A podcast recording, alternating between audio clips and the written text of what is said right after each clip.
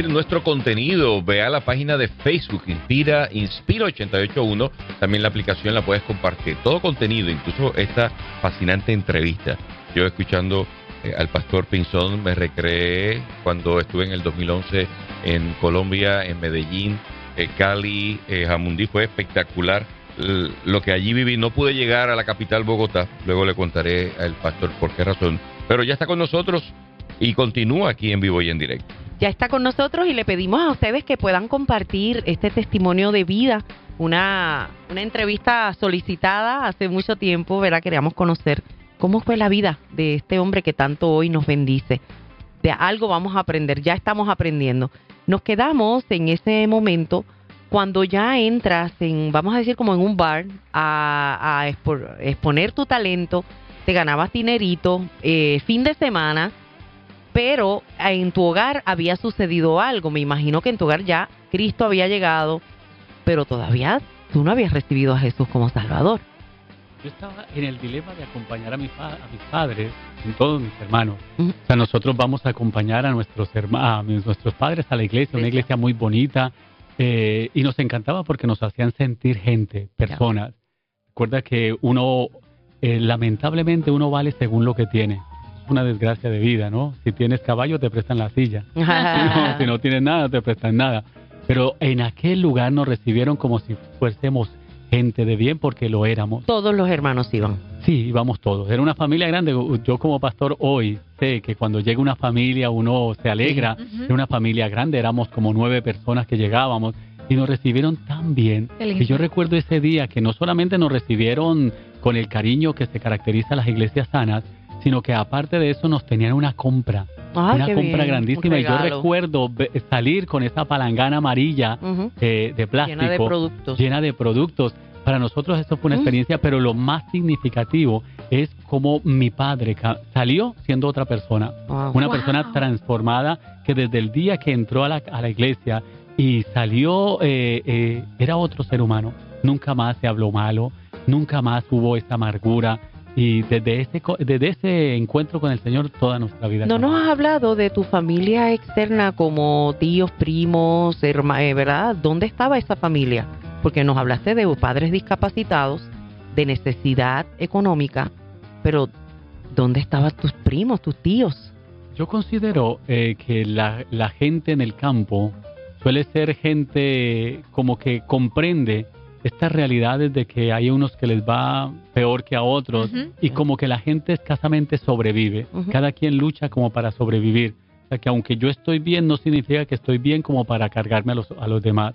Y considero que entonces por la experiencia que vivíamos con mis padres, lo que yo tengo en mi mente es que nos fuimos para Bogotá como a sobrevivir, ah. lejos de toda, de toda la, gente que nos rodeaba. Ese momento de la conversión de su padre, ¿ya qué edad tenía usted? Yo considero que más o menos 11 años, 11 años cuando ellos empiezan a ir a la iglesia, eh, a los 8 años básicamente es que ellos eh, inician, o sea, cuando yo tengo 8 años, pero a los 11 años es que yo hago conciencia de esta vida cristiana. Y ese, ese rol de la iglesia, eh, me llamó mucho la atención el hecho de que les recibe con un regalo cubriendo una necesidad. O sea que hubo eh, un plan estratégico del Señor para llamar la atención a la, a la familia. Planes de estudio en ese momento de tu vida. Estás centrando en ámbitos ¿verdad? cristianos, eh, estás trabajando y ganando un dinerito. ¿Qué pasaba por tu mente? Decías, yo quiero estudiar tal cosa, ya estabas definido, ya sabías lo que querías en Colombia. Eso es interesante. Mientras dices eso, viene como un flashback a mi mente y es que un día yo tenía mucho coraje por la condición económica en la que vivíamos. Y entonces eh, estoy en la escuela y estoy tirando piedritas a un arroyuelo que pasaba en la escuela. Y se me acerca un profesor y me dice, Pinzón, ¿estás bien? Y yo dije, no, tengo mucha rabia, tengo mucho coraje. Y él se agachó y empezó a tirar piedritas conmigo y me dice, ¿por qué? Yo le dije, porque odio ser pobre. Y él me miró y me dice, yo también odio ser pobre.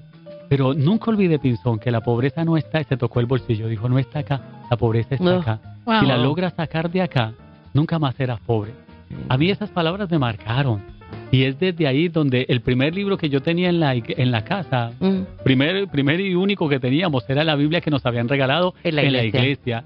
Y yo empecé literalmente a tragarme ese libro, que me lo sé casi de memoria, gracias a Dios y a ese tipo de experiencia, porque yo quería eliminar de verdad la pobreza.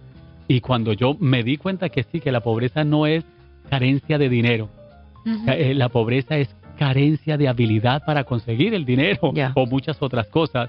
Y empiezo a llenarme de ese conocimiento. Por eso siempre le digo a mis hijos, el que lee la Biblia se hace sabio, pero, léela, pero léela con la mentalidad correcta, no para encontrar errores, sino para encontrarse en ella. Uf, qué lindo. Y es demasiado importante que nosotros nos acerquemos a la Biblia desde la perspectiva de la riqueza que contiene este maravilloso libro. Llegas entonces, te decides ya por una carrera, eh, ¿verdad? Eh, profesional en Colombia o llegas, ¿qué sucede ahí en ese interín? cuando yo ya termino la escuela superior y empiezo a tener la oportunidad de, estudiar, mi sueño siempre había sido ser un profesional, siempre. Y empiezo a estudiar y a estudiar eh, y tuve la oportunidad de estudiar teología, y, cuando yo pues estudio teología, empiezo la labor pastoral siendo, ah. siendo muy niño. Ya. Básicamente yo tenía 18 para 19 años cuando empiezo a pastorear. Por eso es que cuando me preguntan, eh, yo llevo 31 años pastoreando, pues la gente dice, ¿cuántos años tiene esta persona? Pero empecé a pastorear desde muy joven. Qué tremendo. ¿Esa experiencia pastoral fue difícil, dura? Yo a veces me pregunto, Dios mío, cuántos disparates uno. Sí, todos hemos dicho eso. Sí, tanto disparate. No, lo curioso es que lo decimos con aquella firmeza que lamentablemente la gente se lo cree. Y hoy por hoy me da tanta angustia de escuchar ese tipo de disparates que quisiera gritar, no, no, no, eso no es correcto. Cuando le vendemos a, las personas un evangelio que esclaviza, cuando al, es al contrario. El evangelio viene a traer vida, a traer paz, a traer libertad y yo soy un ejemplo de eso. Claro, y fue lo que te enseñaron, fue lo que intentaste, ¿verdad?, pronunciar y demostrarle a los demás. Pero algo sucede que te trae a la isla del Cordero. Vamos a dar un salto bastante grande porque obviamente si usted quiere tenerlo en su iglesia, usted puede invitarlo y al final vamos a darle los números telefónicos. ¿Qué sucedió? Que Johnny Pinzón llega a Puerto Rico luego de estar pastoreando. Correcto. Cuando yo inicio la pastoral, eh, Dios me da la oportunidad de conocer la iglesia cristiana discípulos de Cristo allá en Colombia. Y es ahí donde se hace la conexión, porque entonces ya eh, estoy en la pastoral, soy pastor de la iglesia cristiana discípulos de Cristo en Colombia y tengo la oportunidad de venir a Puerto Rico para unas convenciones que se hacen, que la iglesia cristiana hace para los meses de febrero, marzo, no recuerdo bien. Y entonces es cuando en 1994 vengo por primera vez pero yo ya me dedicaba a grabar música cristiana. Y entonces vengo para y, me dan la oportunidad de cantar en la convención y es ahí donde se extiende mi oportunidad de visitar otras iglesias en la isla de los discípulos. Y en ese visitar eh, para el 2005 es que conozco a la que hoy es mi esposa y por eso ah. aparezco yo aquí en la isla del encanto, encantado por esta mujer maravillosa con la que Dios me ha bendecido. ¿Cómo te fue em, en la música? Eh, porque salté algo muy importante. Eh, ¿Hubo alguna intervención de manera secular, en la música secular? la cual también provocó que llegaras a Puerto Rico o, me fui o, o fue todo en Colombia? Todo en Colombia, la música que Secular fue en Colombia. exacto, en, mis tiempos de niñez básicamente. Eh, para aquel tiempo eh, la música mm, eh, mexicana estaba muy impregnada todavía. estos países son países de mucha música de mariachi, de música. Entonces estaba de moda un muchacho llamado Pedro Fernández. Claro. para aquel tiempo. Y entonces cuando yo cantaba en aquel lugar donde cantaba, que les decía que venían muchos cantantes famosos internacionales. Entonces, cuando tengo la oportunidad de interactuar y cantar con, con estas personas. Espérate, pero era un colombiano que le gustaba entonces la música mexicana digamos que no que me gustaba, sino esto era lo que en ese momento imperaba. Exactamente. Era lo que imperaba, pues era lo que yo aprendí, con lo que yo me me creé y después incluso hasta en las guaguas públicas yo cantaba para recoger dinero. Oh, llegaste a, ganar dinero, bastante dinero eso en música secular. Sí, la música secular produce bastante, dinero. Para aquel tiempo daba mucho, porque entonces cuando me escuchan cantar, entro a un concurso y hay un lugar, un, un señor que ya murió, eh, que tenía un programa de conocer nuevos cantantes, nueva música. Eh, eh, se conocía como la, la, media torta, algo así. ¿no? Allá, en Colombia. Exacto. Y es donde yo tengo la oportunidad de ir y cantar y concursar y ganar. Ganaste. Y entonces gané varias oportunidades y así es que...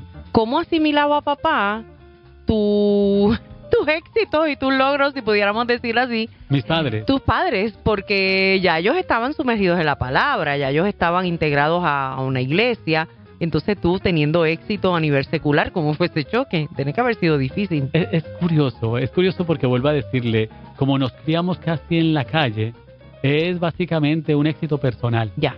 No lo celebraste con ellos. Exacto, como no es algo que, obviamente ellos se sentían felices cuando yo llegaba con algún premio o con cosas que me daban y, ay, qué bueno, ay, qué... Ya. sí, exacto. Ya. Tuviste que trabajar con ese abandono de un padre y madre presente pero ausente. Excelente pregunta. Eh, eh, yo considero que cuando uno se uno uno no extraña lo que nunca ha tenido. Mm. Claro. ¿Mm? Uno llega a extrañar lo que ha tenido.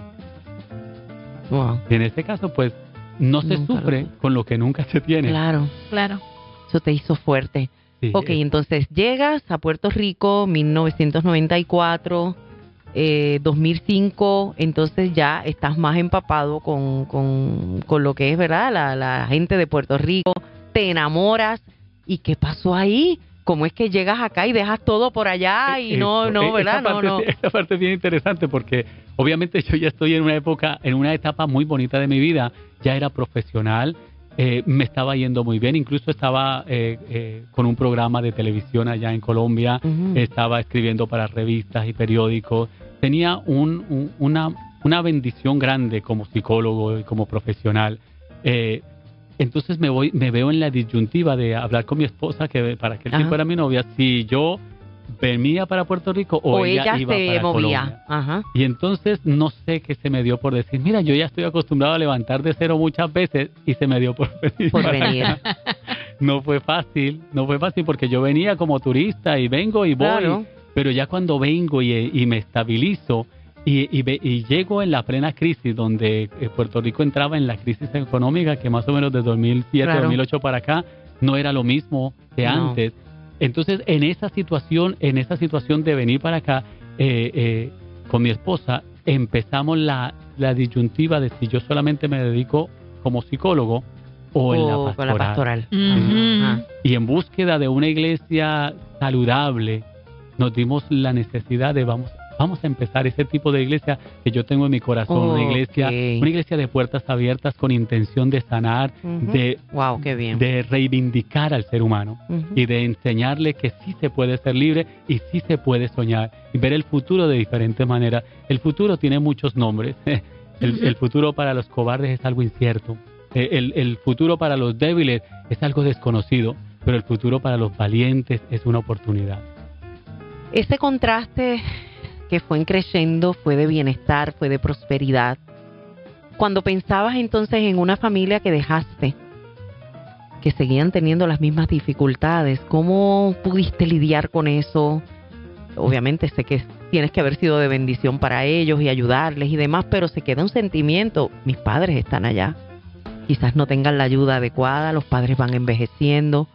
¿Cómo lidiaste con eso? Es bien bonita, Lourdes, porque esto es algo que nunca lo he dicho, eh, pero desde los nueve años yo he sido básicamente esa piedra angular en, la, familia y económicamente no lo he visto como una carga, sino como una bendición y una oportunidad para sembrar. Y desde, el, desde ese tiempo hasta el día de hoy, mis hermanos y todos los que me escuchan, mis familiares saben que no miento al decir que desde ese tiempo hasta el día de hoy nunca he dejado de sembrar económicamente para sostenerles y acompañarles. Me llama la atención que fuera del aire nos dices, todos son profesionales, todos estudiaron, eh, tres de, dos de ellos son pastores también, una de ellas falleció, ¿verdad? A raíz de cáncer pero todos estudiaron, ninguno se quedó sin, sin estudios. Y eso es algo que yo le agradezco al Señor, como Dios hizo posible y dignificó nuestra familia. Eh, tú decías, ¿y dónde está la familia? Nosotros cuando niños veíamos a nuestros tíos como los tíos ricos. Ajá. y quizás no eran ricos, sino que económicamente tenían una pequeña estabilidad. Pero recuerdo uno de ellos que murió hace poco que decía, siempre, siempre pensábamos que los hijos, y, nombró a algunos de sus hermanos, eran los que iban a, sacar la cara por, por, la familia. Y vinieron a ser los hijos de, Jesús, se, llamaba mi papá, mm, vinieron a ser los hijos de Jesús los que nos dio el ejemplo. Y yo le dije, tío, realmente fue el Señor. A nosotros nos, nos rescató el Señor y la iglesia nos ayudó a vivir una vida diferente. Y por eso es que mis hermanos, que son pastores también, eh, los cuales eh, cuando nos reunimos recordamos y miramos, ninguno tiene vicios, ni de drogas, ni de alcohol. ¿Cómo es que si nos criamos en la calle, y definitivo es donde vemos el plan perfecto de Dios? Tengo una interrogante y es que en una de nuestras conversaciones, en un compartir que tuvimos, me mencionaste que tú eras el autor de una canción bien conocida a nivel de, de lo que es el worship, eh, cuéntame por qué llegas a, a, a despuntar en esa área y, canciones que no sé si fue Marcos Witt, estoy, ahora mismo no tengo el detalle de la canción, pero sé que lo hablamos en algún momento. Eh, bueno, yo he escrito muchas canciones, he escrito yo creo que más de 1500 canciones. Wow. Y las he compartido y las he, de hecho, muchas de las canciones que cantamos en nuestra iglesia las escribo yo. Bella. Eh, y, y, curiosamente, parece, parece gracioso, pero a veces yo digo, le digo a mi esposa, ¿esta, esta es mía o esta es de...? Porque ya, ah, ya, la has perdido. Exacto. Pero eh, fue en Panamá, hace, eso fue para el año 98, eh, que conocí a Jaime Murel. Ah, Jaime Murel. Sí, sí, sí. Eh, que entonces le compartí como cinco de, mis canciones. y hay varias alabanzas que se han hecho reconocidas a nivel pues, Hay una que yo sé que grabó Marcos Witt, porque yo la escuché y un día la estoy tarareando y esa canción la escribí yo, yo por poco, y mi hijo, Carlos Manuel, estoy tratando de, hacer memoria, ya mismo me voy a acordar, que él la llegó a grabar. Sí, ya mismo me, voy a acordar. Em, bueno, ha pasado el tiempo, tu mamá aún vive, para los que quieran, ¿verdad?, conocer de, de su familia ellos están bien, han salido ya de esa situación económica. Mi madre es una mujer eh, bastante fuerte. Fuerte. Ella es, eh, si usted la ve, así como no cree en mi edad, mucho menos cree en la de ella. Ah. Sí, sí, Es una mujer bastante fuerte. Eh, y están bien, mis hermanos pastorean, les va muy bien. Mi hermana, la que murió, logró logró muchos de sus sueños. Fue una, una mujer aguerrida, luchadora. Eh, y antes de su muerte dejó a sus hijos estable, eh, bien estable, levantó un colegio hermoso en la ciudad de Bogotá. Tienes muchos planes, te voy a hacer esa pregunta ya en breve, pero ¿qué piensa el doctor Johnny Pinzón cuando viaja a su Colombia, que sé que viaja frecuentemente, y ves niños en las calles? Sobre todo cuando veo a estos niños lo primero que viene a mi mente es tanta gente con tanto dinero y con tantos millones y el mismo Puerto Rico con tanta comida que se bota todos los días. Porque no me preocupa verles eh, eh, pobres como escasos de recursos, sino eh, el, que sufre hambre, el que pasa necesidad. Al fin y al cabo, la pobreza es simplemente una plataforma para que salgan adelante los que han de demostrar su capacidad. los otros días me preguntaron que si pues básicamente yo que pensaba de la pobreza, yo les dije como cantinfla, yo nunca he sido pobre. Estuve escaso de recursos, pero nunca fui he sido pobre. Así que cuando veo en mi país tanta necesidad, me, me, me genera mucha, más que nostalgia, coraje, porque sé que Colombia tiene todo lo que se necesita para que no haya esa necesidad. Pero el, la, avaricia y el egoísmo de mucha gente es tan, tan exagerado que no que no se reparte de forma justa.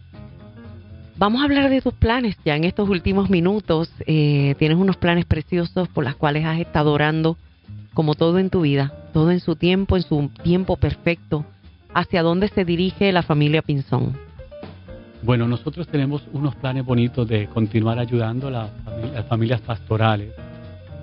Eh, levantamos en Colombia un, hay un proyecto que estamos levantando en Colombia para recibir familias en crisis y recibirles con todo, de forma eh, completa, que vivan una experiencia de sanidad, no solamente eh, emocional, espiritual, sino también física. Y imagínate que tú llegas con tu familia y desde que llegas se te recibe con los brazos abiertos, con un manjar, hasta pedicura, manicura, masaje, toda esta experiencia de sanidad. Eh, y nos encantaría poder ayudar a mucha gente en crisis.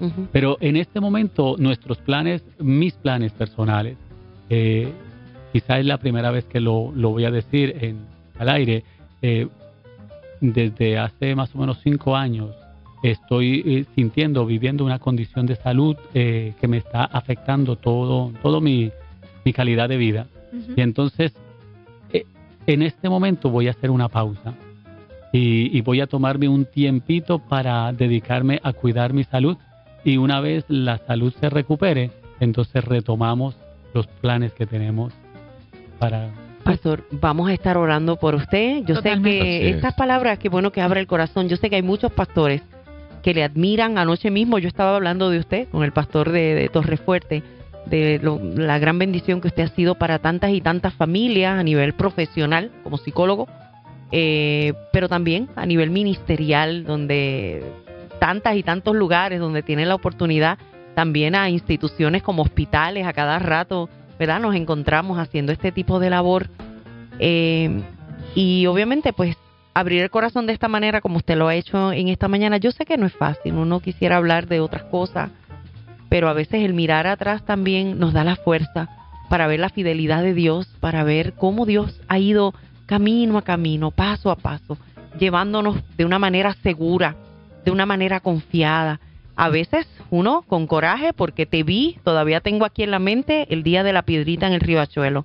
Eh, vi las palabras del profesor, vi el entusiasmo que tenías, eh, ¿verdad? Siendo niño, ya con esa capacidad de, de, ser un, una persona de negocio, a nadie se le ocurriría, voy a vender el burro y voy a comprar unas velas para, o sea, ver cómo Dios desde pequeño despertó en ti ese deseo de continuidad, de, engrandecer, de voy a luchar, de tengo que hacerlo por mi familia, por mí mismo.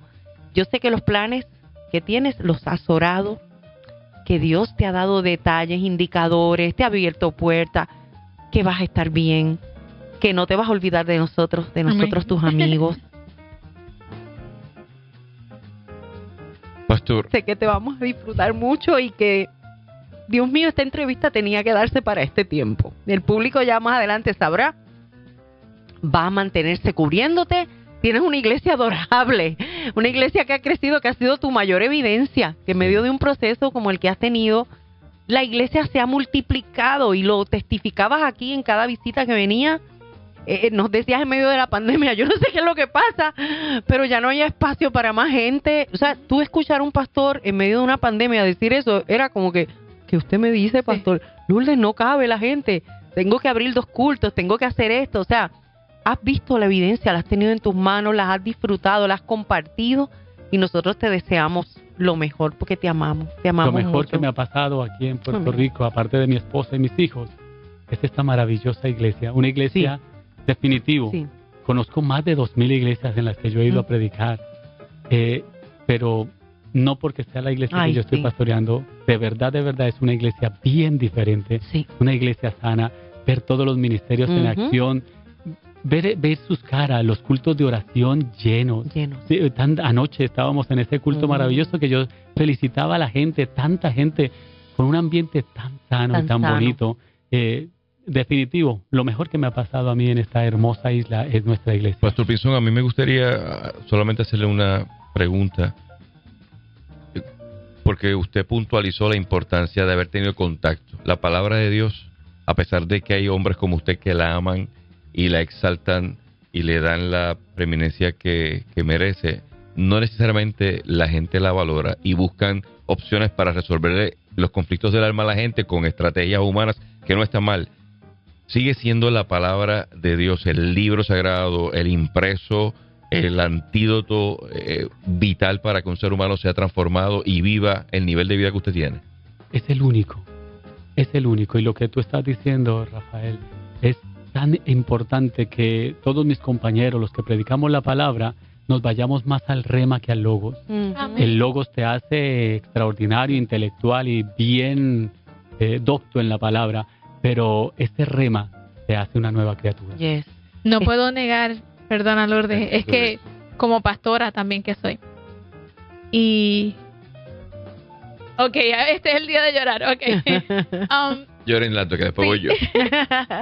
yo solamente llevo cuatro años pastoreando. Y siempre le he pedido al Señor, no me permitas cometer errores. Permíteme impactar a una generación. Permíteme llegar a la necesidad. Permíteme poder dar. Y no puedo negar verle y, y aspirar, ¿no? Emular pasos de aquellos que han caminado lo que un, uno hoy sueña. Como voz de los pastores de Puerto Rico y aún aquellos que estamos empezando, que también para completar, somos Benjamín en medio de una generación que quizás eh, lleva ya muchos años de trayectoria. Sin embargo, queremos ser luces, ¿no? ¿Qué consejo le puedes dar? Por favor. Excelente. No teman, no teman cometer errores, pero sí teman mantenerse en ellos. Eh, decir al Señor que no quiero cometer errores es negarnos a aprender, es negarnos a crecer y a mostrar nuestra vulnerabilidad y nuestra realidad humana. Eso es querer ser perfecto y eso es desagradable ante los ojos de Dios. Eh, eso era lo que quería Satanás. Exacto. De ser el, el, perfecto. Y, Dios le dijo, date mi gracia. Y mi consejo es, disfrútate, disfrútese en ese proceso. Y si caemos, levantémonos en el Señor. No juzguemos, no señalemos, no nos sintamos superiores. Amén. Las denominaciones que se sienten superiores a otras iglesias, dejen la tontería. Somos un solo en cuerpo en Cristo. Somos un solo cuerpo en Cristo. Y mirémonos con amor y con humildad.